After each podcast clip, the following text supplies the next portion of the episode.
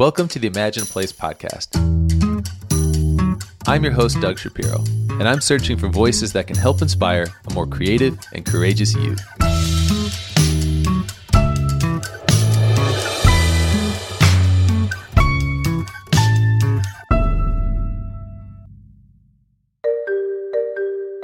What is the new variable you need to include in your workplace planning equation? Well, today, Melissa Hanley will answer that question and many more. In fact, she'll answer a question that'll give you a good laugh today. She's the co founder and partner at Blitz Architecture and Interiors. She's written some awesome articles on workplace, and I must say, her language around designing more meaningful places for work is absolutely going to inform my future workplace conversations. So, yeah, good stuff in here. Uh, and as I hope you've come to expect from many of my interviews, there's great advice at the end. We're going to start, though, with a brief three minute conversation about her history. It's really cool. She grew up on a Christmas tree farm. Yeah, so if you live near San Francisco and you celebrate Christmas, you're about to get a new tradition. I'm trying something different today. Excellent. I'm sitting. Usually I'm standing. Okay. I felt like getting cozy. Researching you made me feel at ease. Oh, that's lovely. Well, I'm a huge fan of the podcast. I've been on a binge Thanks. for, for quite some time. Um, yeah, no, I think I think it's really special what you've created. Thank you. I, I appreciate that. Let's just kind of get into your history because, uh, you know, Christmas Tree Farm has never been so popular as it has in the last, uh, I don't know, since Christmas 2021, I suppose. We're having a renaissance. Yes, it's back. Real trees are back. yeah. So let's start there. I mean, what was what was that like growing up amongst uh, those baby trees? I, I will say that you know the the farm the, the family farm's been in the family since 1952, so it's been around for a while. So my entire childhood was spent planting little baby trees, watching them grow up, and having random people come to our house every year. And yeah, it- it's um, it, it really is magical. It sounds magical, and it really was magical, and it's a very atypical lifestyle.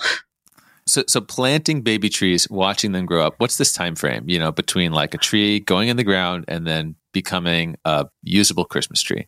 About seven years. Yeah. Anywhere from like seven to eight years. You know, it's a commitment. These are not, you know, an annual crop. It takes a long time. It's a lot of labor. Um, there's no money in Christmas trees. Let me tell you that just from the get. This is not where the millions are made, but it's um, definitely a pa- passion project for my family. That is really cool. I know in livestock, they the the parents or you know the owners always say, "Don't name the don't name the animals." Did was it is it that way with the trees? Like, did Don't you have name the tree because somebody will cut it down. Yeah. well, yeah. I mean, we we plant about 2,500 trees a year, so um, we're we're okay with with you cutting down the trees. In fact, we invite it. That's really cool. I, I guess I'm curious on what just that seven year window has taught you because not a lot of people do something now for seven years later. Like that, the whole concept of that, I feel like is it's just super rare. Yeah, I I think that um, I, I like to think of it almost as like a generational approach to to just life and and your commitment to a property. We had to close one year. My dad had reconstructive surgery on his knee, and was like I just I just can't. Um, and it was so disruptive to like the flow of the year and to the engagements we had with people. And we had people calling me like, "What? What do I do? Like, what do I do if I don't come to the farm for my tree?" and you realize like you know it's such a small part of an annual tradition but it is still like an important part of an annual tradition i mean and we've had people have marriage proposals on the farm we've actually had a few weddings and i i love the idea of being a tiny little marker in a life history I love that. And I, I will drop a link to if your farm has a website, great. It I'll drop does. a link. Perfect. don't judge the website too badly it was built by yours truly so you know not a web designer But you are a designer. We'll give i you am a that. designer Um, let's get into that part of your life because um, another thing that drew me to you, obviously, your background was was interesting, but um, there was an article you wrote about time and how Mm. time is the new variable in the workplace design equation, and I thought that was super interesting um, because it, it was.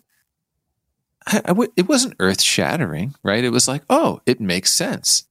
But why? Why has it been left out for this long? Uh, because it's not like all of a sudden we were hybrid. I mean, let's face it, we've always been in and out of the 100%. office.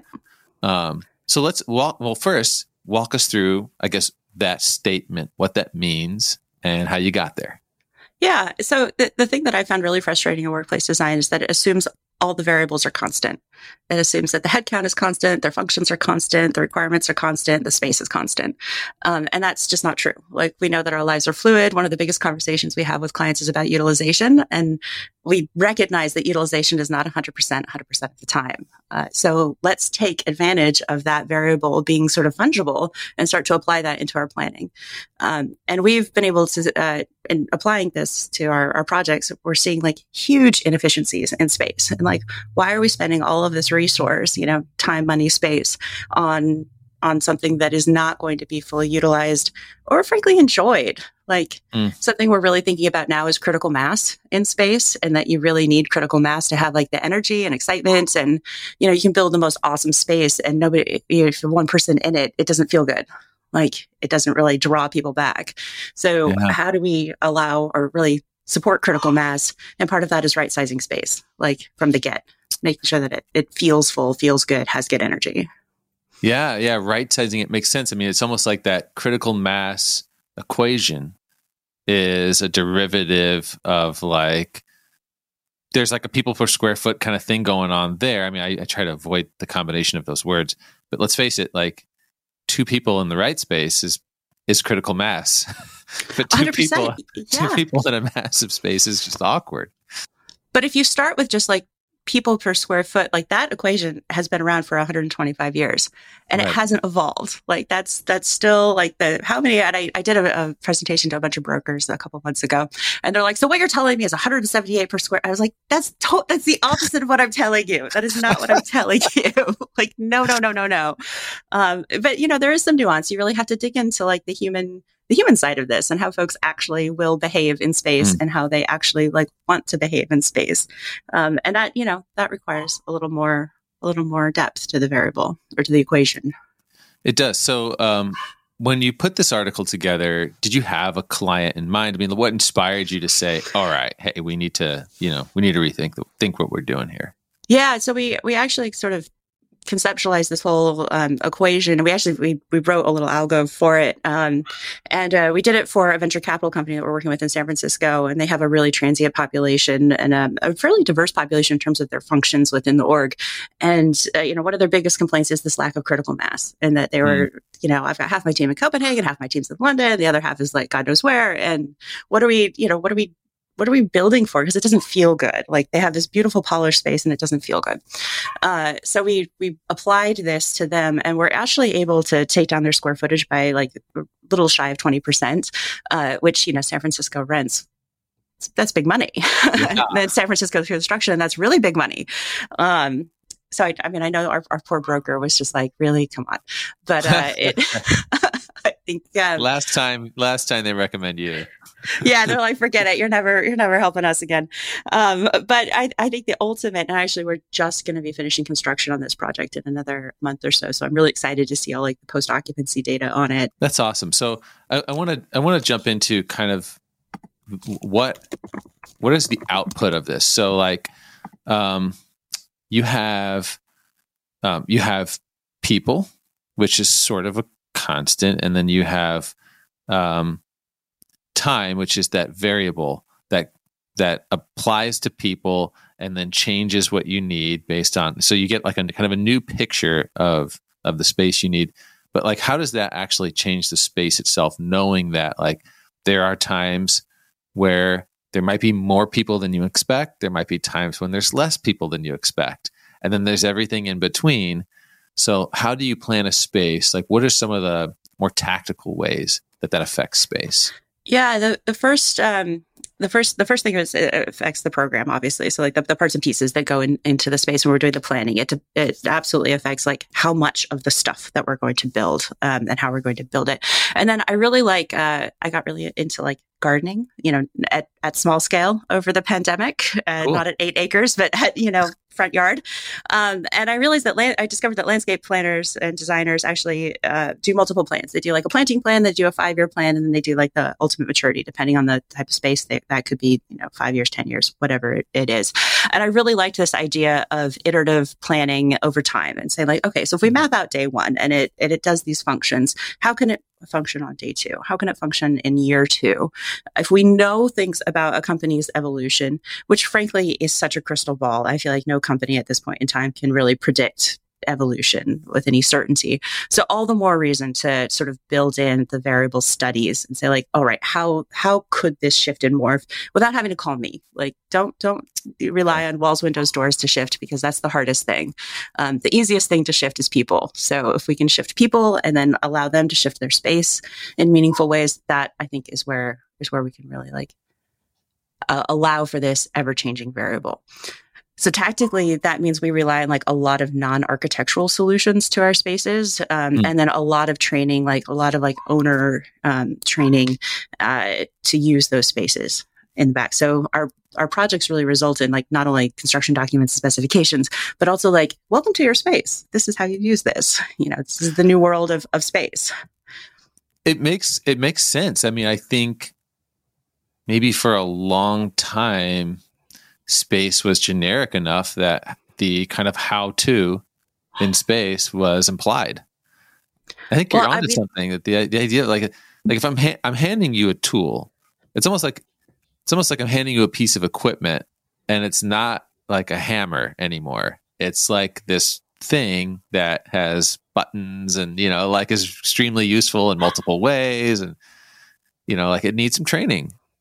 I completely agree. I had a client uh, tell me once. He said, "I've had a desk since I was five. So if you're telling me I don't have my own desk, like I don't, I don't know what to do with that." And that's totally fair. You know, like if you've if you've had a desk since you were five and now you don't have that, that's not your you know home base. It's the onus is on us to say like, well, here's the new world. Um, and I, I, I joke a little bit that you know instead of really making Swiss nice spaces, we we really need to think about like Swiss chocolate. Like it needs to be delicious. It needs to be super attractive. It needs to be like, you know, sort of uh, enticing to people. Yeah, yeah. Even just thinking of it as a tool does it a little bit injustice. You know, uh, I, I agree. It's it's uh, it's an experience. It's it's it can. I kind of hate that word to be honest, though. Like experience, I, the, the, experience, like yes, everything's an experience. Going to the dump is an experience. So, like, is it like is it a positive an experience, a meaningful? Like, what are we? What is what are we actually trying to engineer here? Um, mm. and like, what is the business case for that? That engineering too. Like if it's beautiful, but it doesn't support what the company or the firm or the educational facility is trying to do, then like, great, it looks gorgeous on the cover of a magazine, but who cares? I like that. We can just trash the word experience. I think we should describe it better. So let's replace experience with something else. Mm, okay, now you're asking for a lot early on a Friday morning. you got this. um, it's a little we've been talking a lot about like high value engagements at the firm um, and the reason that people come together are for high value engagements. That's that's why anyone's going to leave. The comfort of their home is to do something that has high value. It's either high value because it's really fun and we want to do that or i'm going to get further faster by getting i mean the work we can do in our studio when we're in person just so blows out of the water what we can do when we're doing it over zoom or google hangouts or whatever. So further faster is, is definitely a high value engagement um, but I, I, think that sort of engagement also says there has to be a, a, counterpart to it. You know, there has to be like two pieces that come together to lock to create that engagement. Experience can be really solo. Um, and I, you know, if you want a solo experience, stay home. And I, yeah. yeah, that makes sense. Um, I, I, love this high value engagements. I wrote that down. I feel like man, that that is something that we should be striving for. Like if we're going to spend the money and we're going to build this thing for you, right? Yeah, that's what it should do. Well, that's raise, part of raise the expectation. You know, the time variable too really looks at like one of the first things we do are what are the um, you know the engagements that have the most predictive uh, positive outcomes for a business. So if we know that you know collaboration feels good but doesn't actually change the nature of your business, then we don't focus on that in design. And that's not where we should be putting the you know the value of space and the value of time or um, so we, we really do try to get the sort of predictive outcomes with with this as well. And that requires more of you know business analysis which uh, can be argued whether business uh, architects should be wandering into that part of the world. But um, I I do think that if we're not asking the critical questions about the why behind the what, you know, if you tell me you need ten conference rooms, my first question is going to be why. Like why why do you need those things? Well, you know, the meeting rooms are always booked. Okay, well, why is that? Like why what are they trying to solve for? Is it planning? Is it collaboration? Are we like what is the what is the spark that needs to happen in these spaces? And let's design for that rather than like the thing that you already know, the wrapper that you already know. Yeah. Yeah. I, I want to get into that most positive outcomes because I, I actually have some thinking around that. If if your puppy wants, is it a puppy? I'm so sorry. I was just slacking if my husband. To be like, to, please deal with the barking dog. oh my god! You can put him on your lap. He's welcome to come join. Oh the Oh my call. god! The snorting. It's a. I have two French bulldogs, and the snorting. You would just your poor listeners would have it for the. Are you sure? Do you mind if I just go let them out real quick? I'm you, so sorry. I just love dogs. I hope she brings her dog up into the interview. That'll be so fun. oh, here she comes. No, no dog. Darn.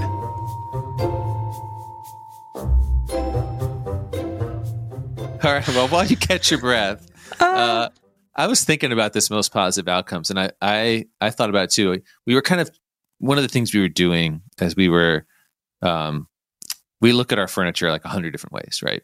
And so one of the ways we looked at it was like the number of people doing activity, the kinds of activities, and we started to just map that cross section, right? And um, and started to look at all the ways different people work. And I thought, like, in, in a, um, I relate things a lot to sports. And we're called Blitz, so we do too. Well, there you go. Yeah.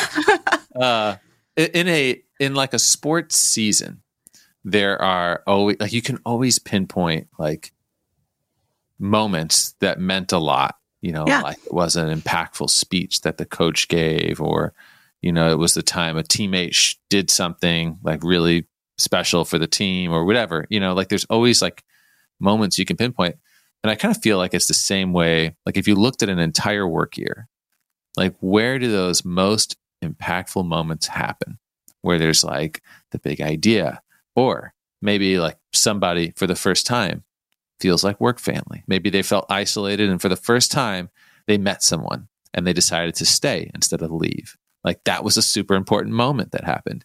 So like yeah. what's the setting for that moment?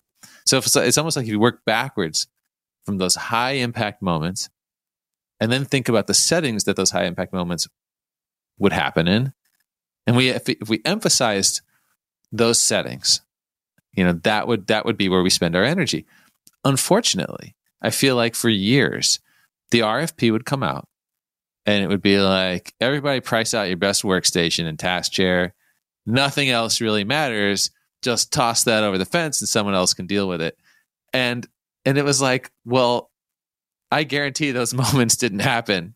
Any of them didn't happen at a workstation. I 100% agree. I think it's super reductive when you start looking at components rather than the collection of things that make up that that setting or that you know i'll use it experience uh, that I, I, keep coming back to especially in the in the world of furniture and it, that a table is a surface with four legs. And you can slice that a lot of different ways but basically a table is a surface with four legs. What happens what happens around the table or what's important is what happens around that table. So if it's going to be a high impact in, environment and a high impact experience better be a damn good table. Like, and, and, we really ought to think about what's wrapping that table. And the, I, I, and it's so much, it's so much more than that. And that's what really like fries me when we start looking at the commoditization of either design or product or space. Um, is that it's, it's missing the X factor. It's missing the like, the thing that sparks the human creativity. And we have to remember, like, we're squishy humans. We're not like there's there's no um, uh, way to predict really how squishy humans are going to uh, perceive something, and we're like a very a very diverse variety of human squishy humans coming into space. um, and so I, I the the reduction I think is actually pretty insulting to the ultimate people that are to come and use use these spaces. It like it Yeah. really suggests that they're a bunch of robots and we know exactly how they're going to behave. And so like let's just put them in a row of desks and say, you know, type, go. We're squishy humans. I thought that was super interesting. oh yeah, Uh, totally. Yeah, yeah. That's just such a good choice of words. It just captures the spirit of what you're saying so well. Um, okay, well, that was really fun exploration. Um, I want to get into maybe some of the the projects that you've done because you've done some pretty cool stuff, right? Thank like you. Yeah. L'Oreal, right? Like famous cosmetic brand. Um, have do you have any like good stories from projects that you love to tell where you know together with a client you had this epiphany moment or maybe just something funny that happened?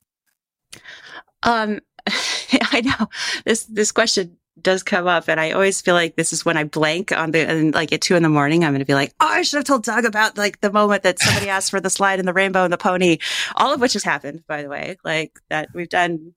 Uh, Oh, my. uh, 22 foot T Rex in a space, like uh, it just like just random stuff inside of buses, circus themed stuff. We just released an evil lair, like uh, it's um, nice. just based on like your favorite supervillain. what like what would your, Evil wh- lair. where does your favorite supervillain want to play like Parcheesi? Like this is your space. Um, It's funny. yeah, so it's it, we've done a lot of really wonderful things, but the the projects I think that I I remember the most are really about like the connections with people or the the really awesome client who had the crazy vision or that really pushed or um you know texts at two in the morning with like Melissa I saw this thing and blah blah blah. It's like you're in Tokyo, stop texting me. like um and uh, that's what really the, the clients that are really committed are the ones that make their great projects. So like we had a, a very committed client on L'Oreal, and I think that really shows in the project. A woman who um, had been at the at the company for 36 years. She was Oh, uh, wow. described as being um, uh, the Peggy from off, uh, Mad Men. Like started at the typing pool and, and moved her way up, and now she's the senior president of the world, and uh, is just like this woman I want to be when I grow up. Such a badass, and uh, she had a vision for what this West Coast HQ was going to be and um, talked constantly about like seducing people back to work. Ooh. And uh, I just her language in general was so evocative and and just. She- we had a conversation with her where she said, Melissa, I have bought my car for the West Coast. She, she's splitting her time between New York and, and West Coast. Uh-huh. And she said, It's a Tesla. It's white. I was like, Great. Uh, and she's like, But it has a white interior because it matters. Oh, was I like- love that. okay. I mean, I guess it does matter. If you really, yeah, okay, good, good. That what a fun client. Oh my oh my god. God, she's amazing. Like, just absolutely incredible. Um, yeah, just. We're, we're really lucky because we get to work with companies that are reinventing the world, that are reinventing like the way we buy food, the way we communicate with one another, like all, all aspects of it. So we get to sit across the table from these people and say like, how the heck did you do it? Like, how did you have this idea? What did the garage look like? Like, what did the, you know, what did that spark look like? Who told you no? How did you overcome the no? Um, and I mean, oftentimes those early conversations are not at all about architecture, but more about like the spirit of the company, the spirit of the founder, Yeah. and how does that sort of penetrate everything else about the business? And hopefully it still does. I think that's the biggest struggle we see with our clients is they, you know, go from being little enclaves of, of kind of creative geniuses to these massive companies with thousands of, of people. How do you still keep that spark of creativity that's so magic in the beginning? And that's, um, that's certainly a challenge, I think. It is, and I think any owner would view their space as sort of that um, visual cue, that body language. That's like, hey, we're still, we're still that, those, we're still those people that we that we started off as. it's the biggest tension of like we know we can't sit on beanbag chairs anymore because now we're 30 and it hurts And, like, but we still want to be the people that can sit on beanbag chairs the, yeah the, the transition is funny That's funny. That was a very West Coast comment right there. Very, very true. I should also say I'm such in a bubble, and I was having this conversation last night at dinner. Actually, that like we're, we're obviously we're in San Francisco. We have offices in um, in Los Angeles, Denver, and St. Louis, uh, which I believe you're in St. Louis, aren't you? I am. Yeah, I think all roads lead to St. Louis. That could be a whole other conversation. that's It's like- totally good. so many famous people from St. Louis, so many fabulous brands from St. Louis. Um, and it's uh we're we, we do have a very west coast bias i think and what we experience out here um impacts a lot of the, the, way we think and it's very good to get the heck out of the west coast so that we can see what the rest of the world is doing and realize that the rest of the world is not experiencing a lot of the same challenges that we are here with return to work like people are back this is not like a fight like it is out here um, if you've been to san francisco recently you probably feel that it's not recovered yet and that's true. yes and you know yeah. i was i was actually at a, a a design firm, architecture and design firm, yesterday and did a presentation on communication and creativity. And then we did like a happy hour afterwards. So the presentation was virtual to the whole firm, but then we did a happy hour afterwards. And there were, you know, 30, 40 people together. I mean, it was, it was probably like a look at your face, like you're yeah. so surprised. And part of me was, I was like, okay, I didn't know how it was going to be, you know, because I hadn't done something really in St. Louis City I've been in other places and had seen kind of yeah that you're right people are back but certainly now St. Louis is is, is in that mode too.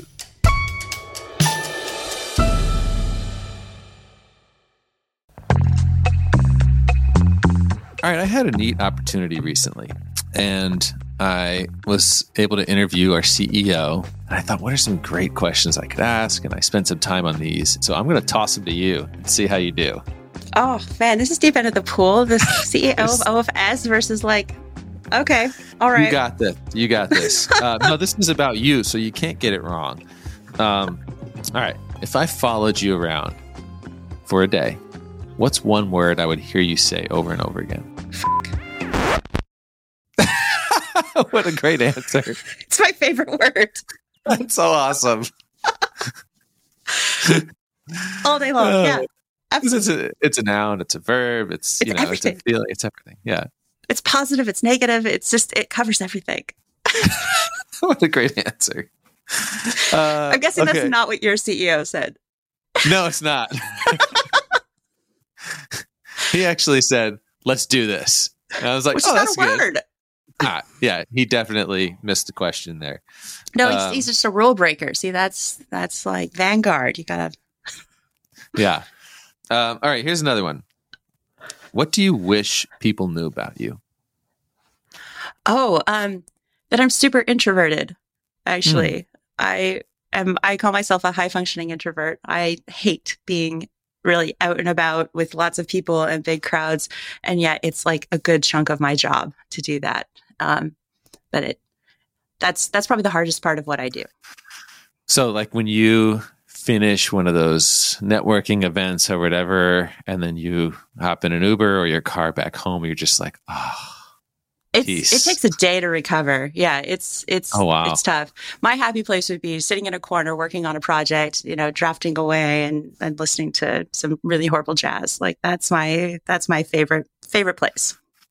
Let's talk about that for a minute because um, I I can I can be the same. I go in and out. You know, I go in and out. I, I draw energy sometimes from a big crowd, but then the moment I'm alone, I just feel I almost get goosebumps. I'm like, oh, I can relax, you know. Um, I think a lot of people are are struggling with that tension between those two things because a lot of people are most comfortable by themselves. Totally.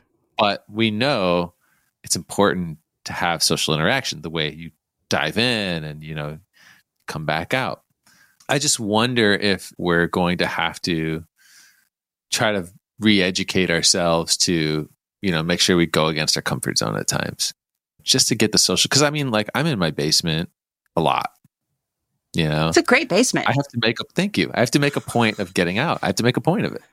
Yeah.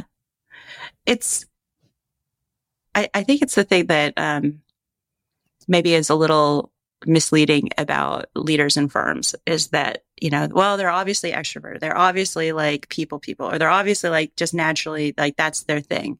Um it's a heck of a lot of work for me to get out and go and do that stuff. And you know i got to do it. It's part of part of my role. Um and i i would really hope that folks know that you know it's not you don't have to be born with it you know? Like what is that revlon mm. or maybelline you know maybe it's Maybelline. Maybe she's born with it. it's Maybelline, people. Let, let me tell you, like it's Maybelline. um, there's a question I ask everybody. It's about career advice. What's the best advice you've ever received or the best advice that you just love to give young designers? Um, it, it's really comes down to like 10,000 hours, you know, to achieve to expertise and there's just no replacing it. And I am a super impatient individual. And I remember myself as, you know, 26 year old Melissa really pushing against like the confines of a role and say like, I really want more, but I was not ready. Like I wasn't ready. And the folks who I were, I was working for at that point was like, you're not ready. It was like, okay. In hindsight, no, I wasn't. Um, and then when we founded the company back in, in 2009, uh, 26 at that point. My partner is 33. Uh, we were laid off along with a good chunk of the firm. The firm went from 75 people to 22 people in one day. And, oh uh, yeah, it was, it was bad. Um, and so we found ourselves, you know, without employment. It was 40% unemployment in A&E in San Francisco at that point. So there were no jobs to be had. Uh, so we had to create our own. And that was really like school of hard knocks for I mean, I would say it's been almost 14 years and it still is a little bit school of hard knocks. Uh, wow. But there's just no replacing the doing. Like you have to put in the time and the energy and the commitment to digging into the thing that's painful and not fun. And you just got to do it because that's how you get really good at it. And that's how you gain expertise. And that's how you move on to the next thing. And if you try to leapfrog any of that hard work, it shows up later. Like it absolutely will show up later. Wow. So, I love that don't it, you know you can't replace any of the doing. You got to uh, do it. You got to do it. You got to do it, and it takes time. That's uh, that's great advice. Fantastic advice. Um, I mean, it's not sexy, right? Like that's not like the. Eh, but it's that's it's the hard work, right? You it's yeah. it kind of maybe it just comes back to the agrarian roots, uh, pun intended. Um, that you know you can't you can't leapfrog the planting or the irrigation or the pruning. Like if any of those steps get missed, then you don't have a tree. Yeah, there's there's no six minute abs for a career. No, there's no six minute abs for career. I love that. the four hour work week. I think Tim Ferriss lied. I don't know. I've read that book. Yeah, I I'm sorry. Yeah, it was he, he sold a lot of copies because everybody wants that. of course they do. Of course they do. Come on. Yeah, now four day work week. Okay, I get on board with that. Um. All right. I have another question as we wrap up. Was there a question that you hoped I was asked? Oh. There are a lot of questions I hope you wouldn't ask and you haven't, so that's been great. Um, Give me one of those. no, thank you. Uh, I, I, don't think you've luckily caught me too far off guard. Um, question I'd hope you'd ask, I guess, is the thing that maybe I'd I'd like to draw a connection from and I don't know if I'm just feeling a little sentimental at the moment, but I think that upbringing has such an impact on who we are as we as we venture out into the world, good or bad, you know, good or bad. Mm. Um, and I think that I just was really lucky to have a very bizarrely wonderful, magical kind of upbringing um, that allowed for writing on the walls, destroying the furniture, rebuilding things, painting things. Like there was just this very hands-on DIY culture that comes from when you work, when you grow up in kind of that environment. You have to. Like there's just, you know, you're not mm. calling the plumber, you are the plumber. You figure it out. Like you need and that has never really left me. And I think that that has really affected the way that I look at projects and the way that I look at work and the way I look at my business. It's like, um, and sometimes to my detriment, like I tried to build our first server when we started out, which was like a really terrible and expensive mistake. you might be the plumber, but you're not the IT. I'm not the IT person at all. Uh, so lesson learned there.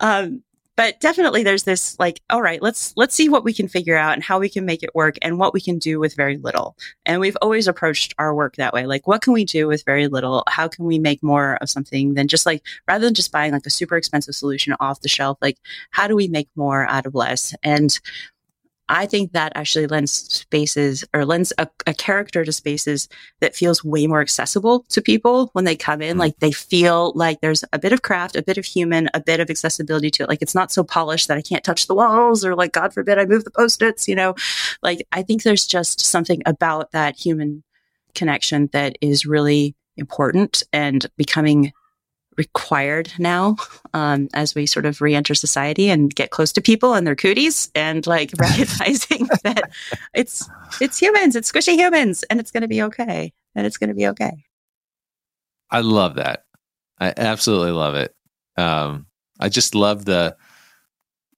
the way you talk about space and the goals you have for it, you know, and and what you hope what you hope for it. So I I just it was a fantastic interview. Oh, thank you, Doug. It was a lot of fun finally meeting you. I feel like I've, I feel like I know you a little bit. I've listened to so many of your podcasts. Now I feel like I probably know you better than you know me, which was my goal. Well, there you go.